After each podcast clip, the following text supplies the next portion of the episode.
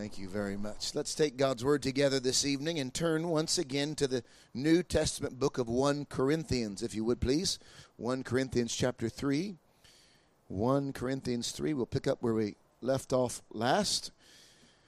We've been considering a few of the troubles and difficulties that the Corinthian church faced, and there many of the same troubles and difficulty that the 21st century church is facing. You may remember that the Corinthian church was quite a quite a challenging church for a number of reasons. It was filled with uh, Gentile believers who have, were rescued out of a life of sin, as opposed to a church like the Galatian church, which had a lot of Jewish influence.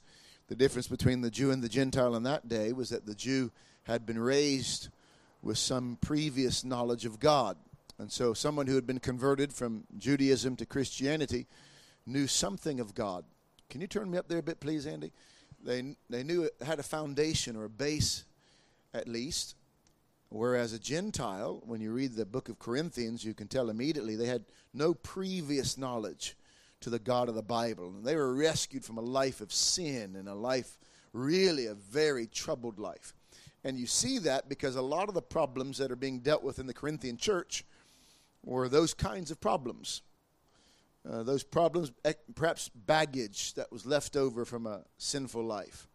And uh, many of us can relate uh, to such a story or testimony. We come now to chapter 3 of 1 Corinthians. Look at it with me, please, and we'll read together the first nine verses. And uh, we've been looking, if you remember, we, we considered the question is Christ divided? And that was one of the problems in the Corinthian church. And then we talked about the problem of thinking that the, hu- the wisdom of, of the world, human wisdom, uh, was equivalent with the wisdom of God, which is totally not. And this week we find our next problem 1 Corinthians chapter 3. And I, brethren, could not speak unto you as unto spiritual, but as unto carnal, even as unto babes in Christ. I have fed you with milk, and not with meat, for hitherto ye were not able to bear it neither yet now are ye able, for ye are yet carnal.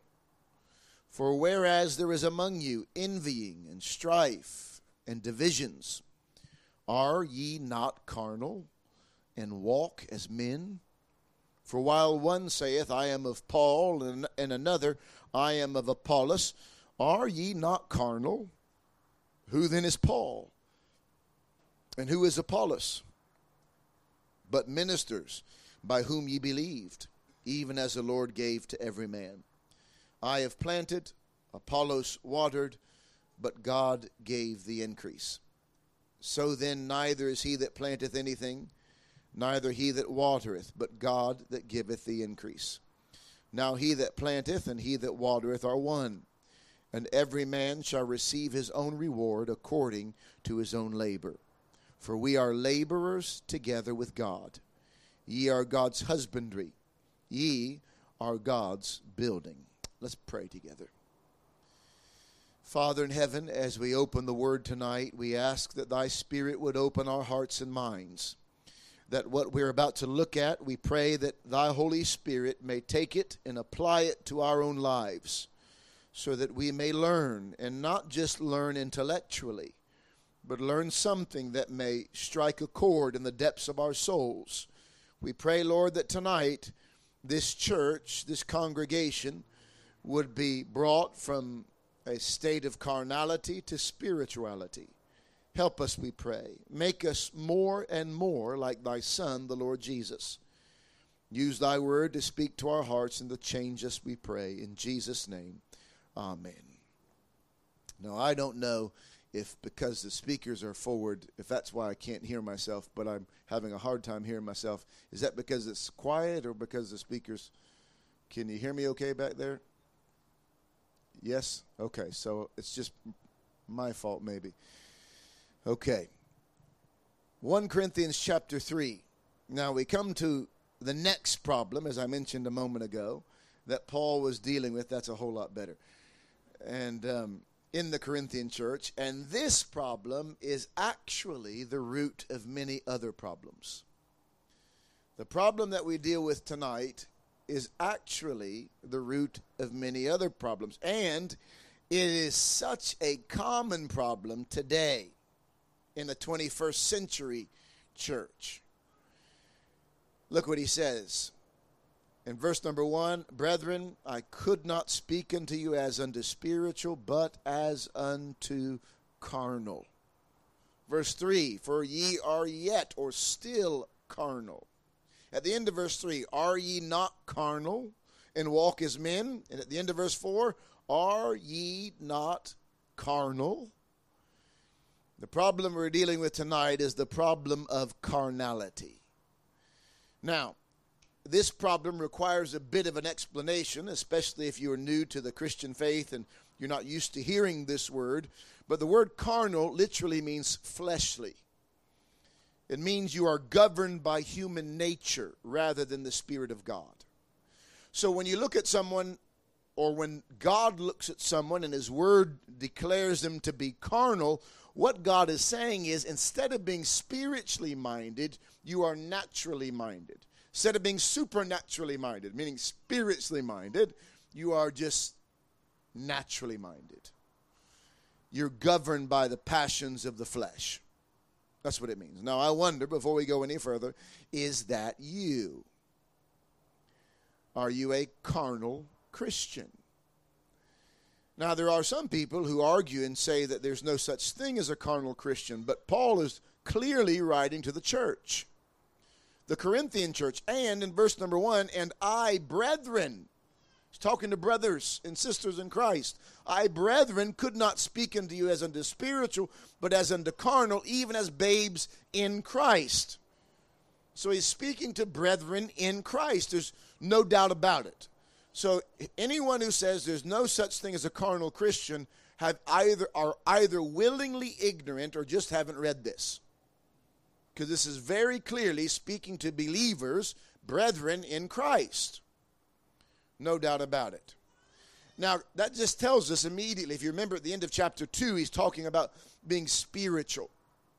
And the natural man cannot receive the things of the Spirit. But that tells me this. Here's what Paul is saying there are two options for the Christian tonight. Look here two options. You can either be spiritual or carnal, there's nothing else. There's nothing in between, there's no third option. You are either spiritual or carnal. That's it. So you might think, well, I'm not really that spiritual. Okay? There's only one other option. But maybe you don't like to think of yourself as carnal. You know, I'm not like the world and I'm not fleshly minded and I'm not well, well let's look together at this text what is what does it mean to be carnal? Four times in this text Paul uses that word. And now this tells me that these people, think about this, these people just didn't see it. These people didn't see themselves as being carnal. Are you listening? The average person who is carnal does not think that they're carnal. Did you catch that? The average person who is carnal really doesn't think of themselves as being carnal. That's why Paul has to say to them twice, Are ye not carnal? Can't you see it? you are carnal. So Paul writes this to people who don't think that they are so that he can reveal to them and show them that they are, not because he wants to point the finger, because he wants to bring them from carnality to spirituality. And can I just say this? Look here. You will never be a spiritual person until you're willing to admit you're a carnal person. Does that make sense? You're never going to make it to spiritual man or woman unless you first say, I'm not spiritual and I need to be. Because you're going to keep lying to yourself that you think that you're spiritual or you, you are lying to yourself that you are. And so therefore you continue on in your state of carnality because you think you're already where you need to be. Now, this is precisely what the Word of God does it reveals the problem and gives us a remedy. So let's look. What does it mean? What are the signs or the marks of a carnal Christian? Look at verse number one. And I, brethren, could not speak unto you as unto spiritual, but as unto carnal, even as unto babes in Christ. Here's your first mark of a carnal believer you're a baby, still a spiritual baby. Andrew Murray wrote about this, and he, he called it this a condition of protracted infancy. You've been a baby too long. Now, there's nothing wrong with a baby being a baby. We have a baby in arms at the back, six months old. There's absolutely nothing wrong with him being a baby. But if Harper still acted like that, or Paxson still acted like a baby, there'd be something wrong. A baby is fed with milk, we're told, not with meat, meaning they can't handle anything more than meat. Now, that's fine for a six month old baby, but it's not fine for a three year old like Paxson. A baby is small. So when Paul says you're a babe, he's saying you're not growing.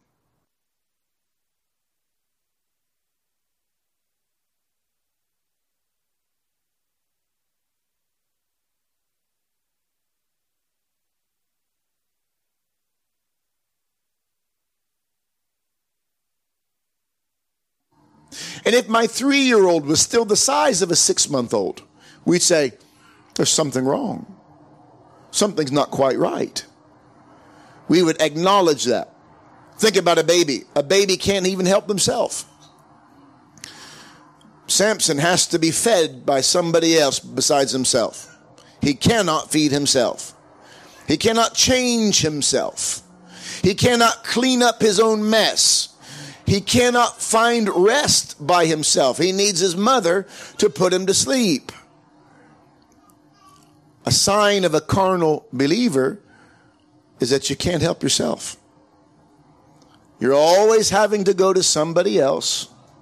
Now, by the way, that's fine if you've just been converted. If you're a babe, truly a babe in Christ, that's fine. There's a season when you need somebody to help you. You need somebody to feed you. You need somebody to answer your questions. You need somebody to comfort you because you can't find any rest for your soul. But there must come a time as a believer that you begin to mature out of the state of infancy. But if you still, the only time you ever get fed is if you turn on YouTube or you come to a meeting like this, there's something wrong if you can't feed yourself from the Word of God something wrong if you can't get yourself out of your own messes. If you can't, if you can't clean up your own messes spiritually, that you need somebody else to come in and sort out all your problems, there's something wrong. Something wrong if you can't find rest and peace and for your own soul that you've got to go every time something's everything's a trouble, you've got to go to somebody else and they've got to help comfort you. Does that make sense? You're still a baby. A babe in Christ, always needing help. Look at Hebrews chapter 5. I've referred to this passage before in recent weeks and months. But in Hebrews chapter 5, the author of Hebrews is saying the same thing. He's speaking of the Lord Jesus, and he says in verse 11, Of whom we have many things to say and hard to be uttered, seeing that ye are dull of hearing. Are you dull of hearing tonight? Seth has got a little problem with his ears at the moment. Dull of hearing means you don't hear properly. And the author is saying, Look, I've got some things I want to tell you, but you can't hear it. For, verse 12 of Hebrews 5 For when the time that ye ought to be teachers, ye have need that one teach you again, which be the first principles of the oracles of God and are become such as have need of milk and not of strong meat. For everyone that useth milk is unskillful in the word of righteousness, for he is a babe. But strong meat belongeth to them that are of full age, mature, even those who by reason of use have their senses exercised to discern both good and evil. Meaning you've been saved long enough, the author of Hebrews is saying, you were, you've been saved long enough, you should be teaching, but actually you need to be taught all over again. Because you're a babe. Is that you tonight? Not only can a baby not help themselves, but a baby can't help anybody else. Samson is not going to get up and make breakfast for Harper and Paxson and the other children in the morning. That'd be quite humorous if he did, but it's not going to happen. He can't help anybody else. He can't even help himself.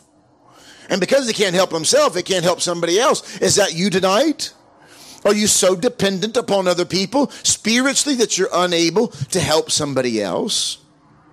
That's the first sign in our text that we find about, about being a carnal believer. Now look at the second sign in 1 Corinthians chapter 3. The second sign is not just being a babe. That's the first sign of being a carnal believer. But the second sign of being a carnal believer is found in verse number 3. Verse number two, he says, I have fed you with milk and not with meat, for hitherto, meaning up until this point, you weren't able to bear it. Neither yet are ye now able to bear it. But in verse number three, for ye are yet carnal, you're still carnal. For whereas there is among you envying and strife and divisions, are ye not carnal and walk as other men or as men? Here's a second sign of a carnal believer. You walk as men, or literally, you walk like other people. You walk like the world.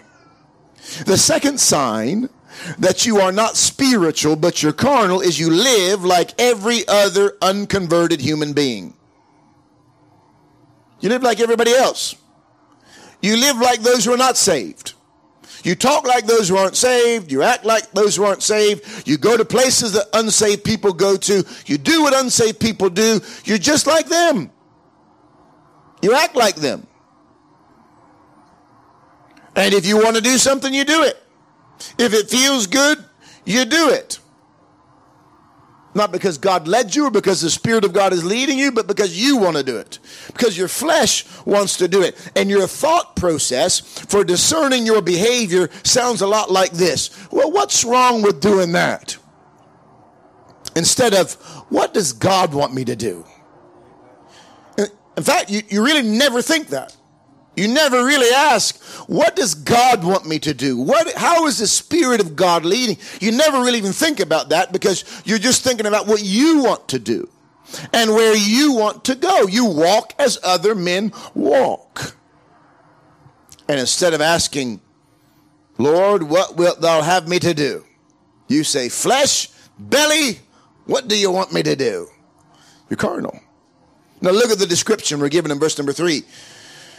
For whereas, meaning here's the evidence that you're carnal, whereas there is among you envying, strife, and divisions. The word envying means a fierceness of indignation, like a hot temper. Punitive zeal, meaning you want to punish someone. You get so upset and so angry, you want to hurt someone. You want to ruin someone. Contentious rivalry, jealousy you get even in spiritual things or in Christian things, you get jealous about uh, this person. How come he gets to do that? Or how come she gets to do this? Jealousy, it's a sign of carnality. Strife is contention, quarrelsome, or wrangling, which has to do with debating. It's carnality. Envying, strife, divisions. You know what divisions are? The Lord Jesus unites, the enemy in the flesh divides. That kind of a contentious spirit, that strife, that division, that discord. The Bible tells in the book of Proverbs that there's six things that the Lord doth hate, yea, seven that are an abomination unto the Lord. And one of the last one in the list is he that soweth discord amongst the brethren. Now, hear about hear that. Listen carefully. That's an abomination in the eyes of God when someone sows discord amongst the brethren. Think about that. The next time you, you get to thinking about sharing, whispering some secrets and gossip and slander, that, that's an abomination in the eyes of God. It's a sign of carnality. Go to Galatians chapter 5, and you'll find a list here of what the old man, should have been the old man anyways, what the old man looks like.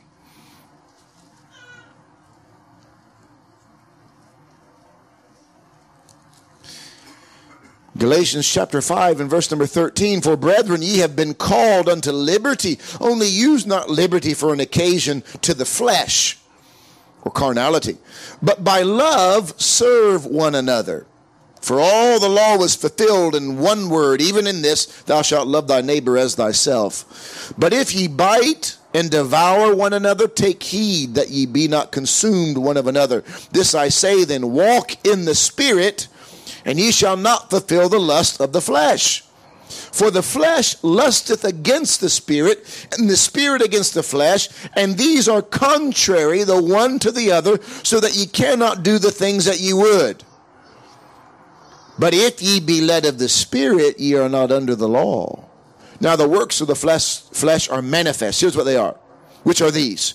Adultery, fornication, uncleanness, lasciviousness, idolatry, witchcraft, hatred, variance, emulations, wrath, strife, seditions, heresies, envyings, murders, drunkenness, revelings, and such like. Of the which I tell you before, as I have also told you in time past, that they which do such things shall not inherit the kingdom of God. And then we're given the fruit of the Spirit. The fruit of the flesh is what we've just read. Then, of course, you know the famous verses, verse 22 and 23, that are the fruit of the Spirit. But if you are a carnal believer, then you will bear the resemblance, you'll bear the fruit of the flesh rather than the fruit of the Spirit. Paul says the same thing in Colossians chapter 3. Let me read a few verses for you. Colossians chapter 3 Verse number five, mortify therefore your members which are upon the earth, fornication, uncleanness, inordinate affection, evil concupiscence, and covetousness, which is idolatry, for which things' sake the wrath of God cometh on the children of disobedience, in the which ye also walked sometime when ye lived in them. But now ye also put off all these. You see, there's a command to put off the flesh, anger, now, look here. If you get angry at the slightest thing and you pitch a little temper tantrum every time you don't get what you want, that's a sign of carnality. If you get upset and angry every time you don't get your own way, you're like a child. And that is a sign of carnality. Put it off. Take it off like you take a jacket off. Put it off. Anger, wrath, malice, blasphemy, filthy communications. Put it out of your mouth. Lie not one to another, seeing that you put off the old man with his deeds, and have put on the new man, which is renewed in knowledge after the image of him that created him. Now, let me just say this in passing. We'll visit this, God willing, next week. But the journey from the carnal state to the spiritual state is as simple as putting off the old man and putting on the new. There are some who would like to complicate it and try to say that to be spiritual takes a long time to be spiritual. It might take a long time to be mature, but it doesn't take a long time to be spiritual takes a second, takes a moment of putting off the old and putting on the new. We'll look at that in a moment. Now, let me just say this in conjunction with these, these two little marks. There's one more, but these two marks of being carnal, you're a babe and you walk like the world. Sometimes people think this. Go back to 1 Corinthians chapter 1. Sometimes people think if somebody is gifted, that they're spiritual. Or sometimes people think if they know a lot, like if they if they know the Bible, they must be spiritual. Maybe I've thought that before. Have you? I've met people who've studied the Bible for years and years and years. They have such a knowledge, they can quote it, they know it, know the Bible inside and out, and they think, and other people think that because they know so much that they're spiritual. That is a big misconception. Huge misconception. Because this church Look what Paul says about this church in chapter 1 and verse number 4. I thank my God always on your behalf for the grace of God which is given you by Jesus Christ, that in everything ye are enriched by him in all utterance and all knowledge. Paul is saying, I thank God for you because you have been enriched in so many ways. You've been enriched with all utterance, the ability to speak, and all knowledge. You know a lot. Now he's writing to a church who knows an awful lot about God and about the Word of God, and they know how to talk. They're good talkers. And he goes on. Verse 6 Even as the testimony of Christ was confirmed in you, so that ye come behind in no gift And most commentators would agree what Paul is saying is that actually they were very gifted. They were excelling in the gifts more than anybody else. They were excelling in knowledge and in utterance and the gifts, but yet they were carnal. Now we know that they were gifted because he had to write chapter 12 and 13 about how to use the gifts properly. They were gifted, but they were misusing the gifts. This is where you read about the, the proper use of tongues in a congregational setting. This is where you read about the proper, proper use of prophesying in a congregational setting. Because here were people who were gifted, greatly gifted with these gifts, but they were misusing them and abusing them because they were carnal. Gifting does not equal spirituality. You can be the smoothest talker, best preacher in the world, and be as carnal as possible. You can be the most educated and intelligent person in the world and know the Bible inside and out and have memorized a lot of it and be such a good talker at explaining it, but be as carnal as any other human being in the world. Because a gift does not equate spirituality. And this is where so many people get led astray in today's world. Because they find somebody who's a good talker, or they find somebody who, who looks like apparently they know a lot. So they must be spiritual. Wrong. Wrong. Knowledge is not spirituality. Gifting is not spirituality.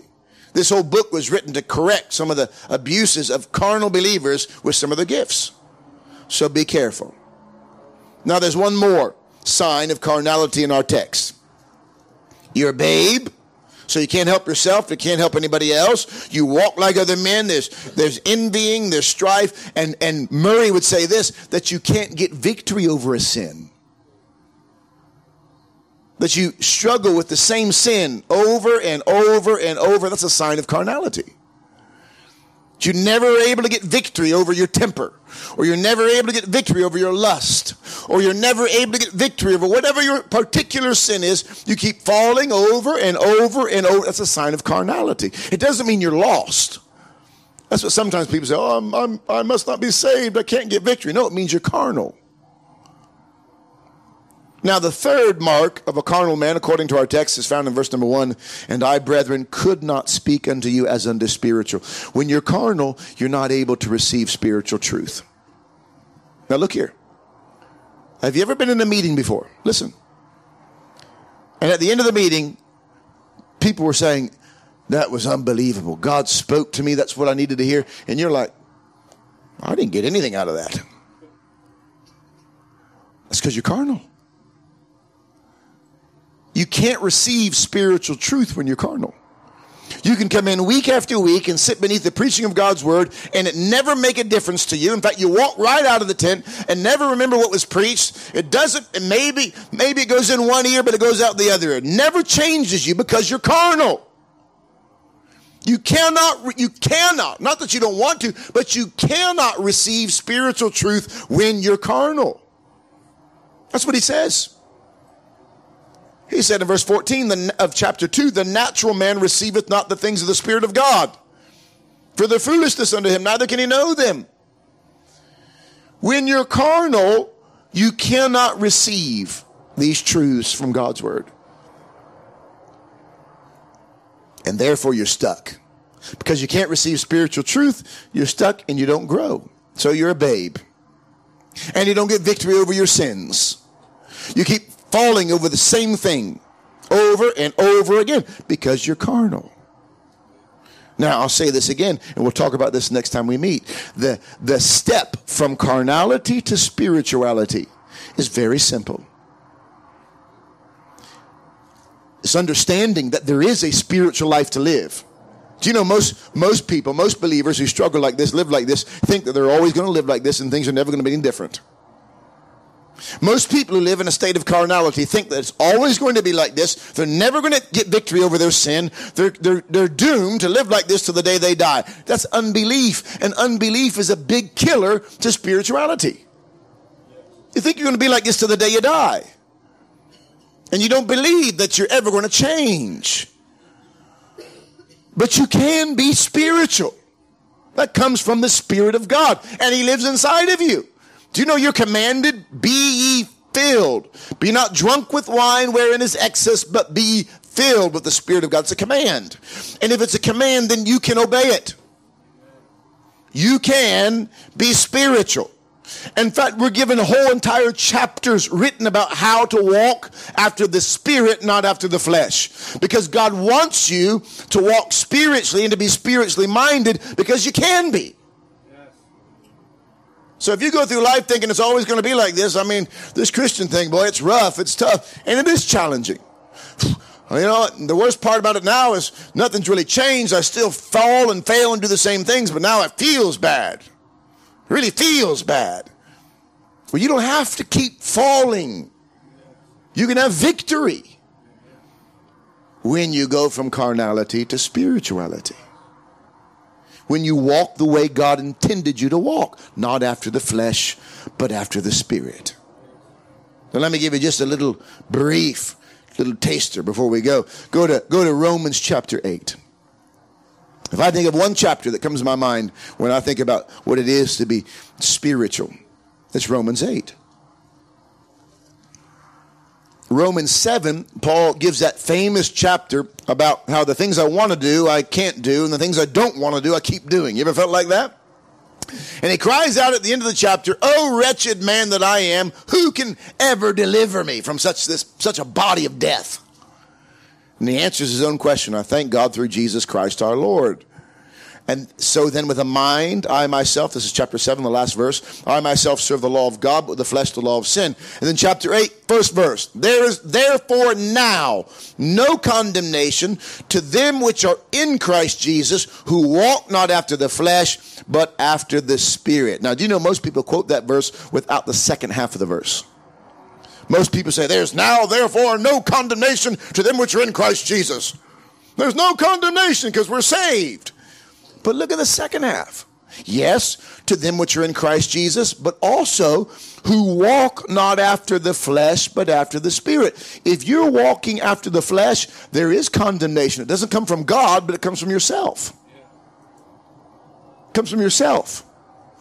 You're not condemned by God because your sin has been judged in Jesus already. But if you're walking in the flesh, do you know your own biggest judge is you? And if you're a born again child of God and the Spirit of God lives inside of you and you know what's right from wrong and you keep doing wrong, you're going to condemn yourself because you're walking after the flesh. And you live in a constant state of, state of self condemnation because you keep falling and failing over and over again because you're walking after the flesh. You see that? And then we read in this entire chapter the key. In fact, let me challenge you read it and study it this week. The key to walking after the spirit, not after the flesh. You want to be done with being so critical? Do you know some people are, who every time they open their mouth, they're just being nasty about somebody? You want to, that's, that's a vice. That's not, that's not a virtue. Sometimes I just speak my mind. Well, thank you. Your mind is corrupt. They think they're, they're proud of that. I'll just tell it like it is. Out of the abundance of the heart, the mouth speaketh. So, you want to change that? Then you're going to have to go from carnal to spiritual. You want to get rid of that anger, that temper that you keep exploding you know, I don't know. There have been times, uh, somebody told me a long time ago, most of us inherit the worst character traits from both our father and our mother.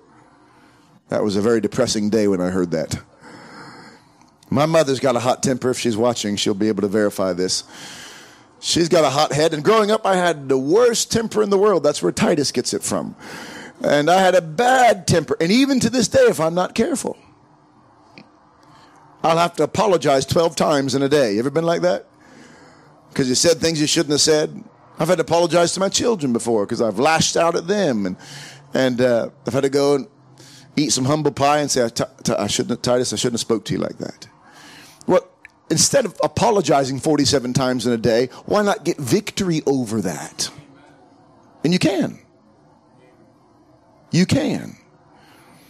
By being spiritual rather than carnal. For the law of the Spirit of life in Christ Jesus has made me free from the law of sin and death. That verse right there ought to send a tingle up and down your spine. Verse 2 of Romans 8 the law of the Spirit of life in Christ Jesus. You know what that law is? Here's what that law means. When you were born again, God's Spirit, the Spirit of life, moved inside of you and have made you free from the law of sin and death. So you don't have to live like you used to live before. For what the law could not do, and that it was weak through the flesh, God sending his own son in the likeness of sinful flesh and for sin condemned sin in the flesh that the righteousness of the law might be fulfilled in us who walk not after the flesh but after the spirit. Now that's twice we're told to walk a certain way or after a certain person. You've got a choice right now. You can choose to either walk after the desires of your flesh or to walk after the spirit. That's as simple as it is. It's very simple. It's saying no to your flesh and yes to the Spirit of God. Very simple. Walk. And then it says, they, verse number five, they that are after the flesh do mind the things of the flesh, but they that are after the spirit, the things of the spirit. For to be carnally minded is death, but to be spiritually minded is life and peace. So now we're told not just walk, but now we're told thought. Walking and thinking. Instead of walking after what you want to do, you walk after what God wants you to do. Instead of thinking after what you want to think in the things of this world, set your affections on things above, we're told. To be carnally minded is death. To be spiritually minded is life and peace. Do you feel like you're dead sometimes, spiritually dead? It's because you're walking after the flesh, minding the things of the flesh. Do you feel like you need more peace? It's because your thoughts are not on the things of God's spirit, but they're on the things of the flesh. Because the carnal mind is enmity against God, for it is not subject to the law of God, neither indeed can be. So then they that are in the flesh cannot please God. But ye are not in the flesh now, verse number nine to me is a key verse. I mean, I don't even, I should stop myself here, but I'm going to go anyways. Verse number nine is a key verse. Because the Christian life is more than just thinking properly and acting properly, it's understanding who you are. And he tells us in verse 9, ye are not in the flesh, but in the spirit. So what he's saying is, you are no longer in the flesh, so stop following the flesh and stop acting like the flesh because you're not there anymore. If you've been born again, you are actually in the Spirit. If so be that the Spirit of God dwell in you. Now, if any man have not the Spirit of Christ, he's none of his. But if Christ be in you, the body is dead because of sin, and the Spirit is life because of righteousness. And we read on, and we could spend an hour on this chapter about being led by the spirit of god. Because god god doesn't just tell us what's wrong he tells us how to make it right and how to walk properly. And we've already the mirror of god's word has shown us what it looks like to be carnal and now he tells us how to be spiritual. And it's, it's by walking properly thinking properly and being led. Now, i love this passage of scripture being led if ye live after the flesh, verse 13, you shall die. But if ye through the Spirit do mortify the deeds of the body, ye shall live. And as many as are led by the Spirit of God, they're the sons of God. All of this is done by the Spirit of the living God. That means you got to talk to Him. Sorry, that may creep some of you out. But the Spirit of God is God. I think we still believe that doctrine of the Trinity. The Holy Spirit is God. And you got to talk to Him. Surrender your life to Him. You give yourself to Him and you ask Him to lead you. Talk to Him. He's a person. Talk to Him like you talk to somebody in your own home or in a relationship. Uh, Spirit of God, please guide me. Help me crucify the flesh today. I give my life to you. Now lead me, Spirit, please. When's the last time you talked to the Spirit of God? He is God. So many of these, we want to be led by God's Spirit, but we don't want to talk to Him. What's wrong with you? God, would you please help me to be led by the Spirit? What, talk to Him. I've never been led by anybody that I didn't talk to. Maybe you have, but if you want to be led by God's Spirit, you need a relationship with Him. Talk to Him. And these are things we've only just scratch the tip of the iceberg. God willing, next we'll talk about living the spiritual life. And it may take some time. It'll probably take some time. No, it will. But there is a different life than the carnal life that we need to live. By the way, if you try to do the work of God in the flesh, it is a powerless work.